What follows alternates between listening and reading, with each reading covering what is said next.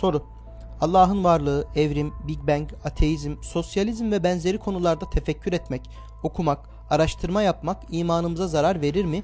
Tam aksine imanımızı artırır mı yoksa bunlarla ilgilenmek fuzuli vakit geçirmek midir?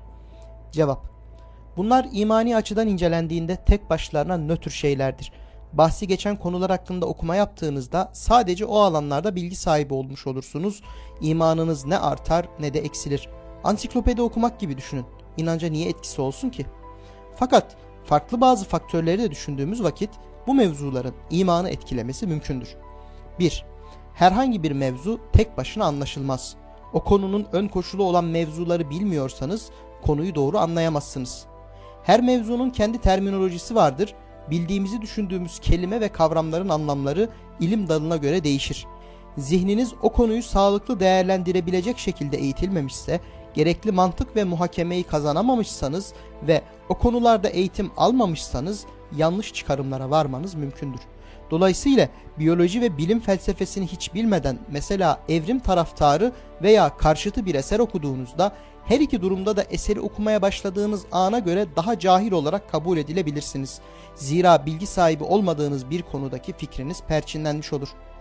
2. Kitapların çoğu nötr bir biçimde bilgi vermez, maksatlı ve tek yönlü olarak propaganda ve ikna için yazılır. Böyle eserleri tek yönlü okursanız, hele bir de birinci maddede açıklanan birikiminiz yoksa kandırılmanız çok olasıdır. Mesela tek bir Turan Dursun kitabı ile imanını kaybedenler vardır. Kişi Turan Dursun'un kitabını okumuş ama hadis bilmiyor, hadis usulü bilmiyor, mantığı güçlü değil. Üstelik de tek taraflı okumuş. Mesela o kişiye cevap olarak kaleme alınan eserleri okumamış. Böyle bir durumda imanın zarar görmesi tabidir. 3. Belli bir bilgi seviyesinde sorulan soruların cevapları ancak daha gelişmiş bir seviyeden cevaplanabilir. Bu açıdan bir kitapta okuduğunuz soru size mantıklı gelebilir ama cevabı hemen bulamayabilirsiniz. Ne kadar bilgili bir insansanız bu sorunu o kadar çok yaşarsınız. İlkokul talebesi birinin sorusuna bir ortaokulu da cevap verebilir. Üniversite öğrencisinin sorusu için profesör gerekir. Bir doşentin, profesörün sorusuna ise ancak kendisi uzun yıllar çalışarak cevap bulabilir. Bu açıdan sorgulayan kitaplar okuduğunuzda önce sorularınız artacak, cevapları ancak gayret ederek bulabileceksiniz. O noktada tembellik ederseniz bu soruların cevabı yok diyebilirsiniz.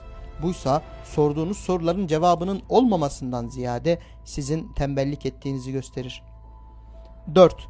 Zor soruların cevaplarını bulmak zaman alır. Bazı konuları hükümsüz bırakmayı bilmek lazım. Mesela bazı dini hükümlerin sebeplerini veya Allah'ın bazı fiillerinin hikmetlerini 5 yıl düşündüğümüz, arada araştırma yaptığımız, bulduğumuz cevapların bizi tatmin etmediği noktalar olabilir. Bu durumda sakin kalabilmek çok önemlidir. Tatmin etmeyen bir cevaba sarılmak dürüst değildir ve o konuda terakkiye mani olur. Cevabı bulamadım diye inkar etmek de hata olur. Evet, bazı soruların cevabını bulmak 10 yıllar alabilir. 5. İnsanın psikolojisi de önemlidir. Eğer zaten sürekli şüphe duyan, vesveselerini bastıramayan, zihnine söz geçiremeyen biriyseniz bu konulara girmeyin hiç. Eli titreyen birinin cerrah olmamasının gerekmesi ya da yüksekten korkanın dağcı olmamasının gerekmesi gibi düşünün. Bu sayılan noktalara dikkat edildikten sonra bahsi edilen tarz şeyleri okudukça imanınızı kaybetmezsiniz.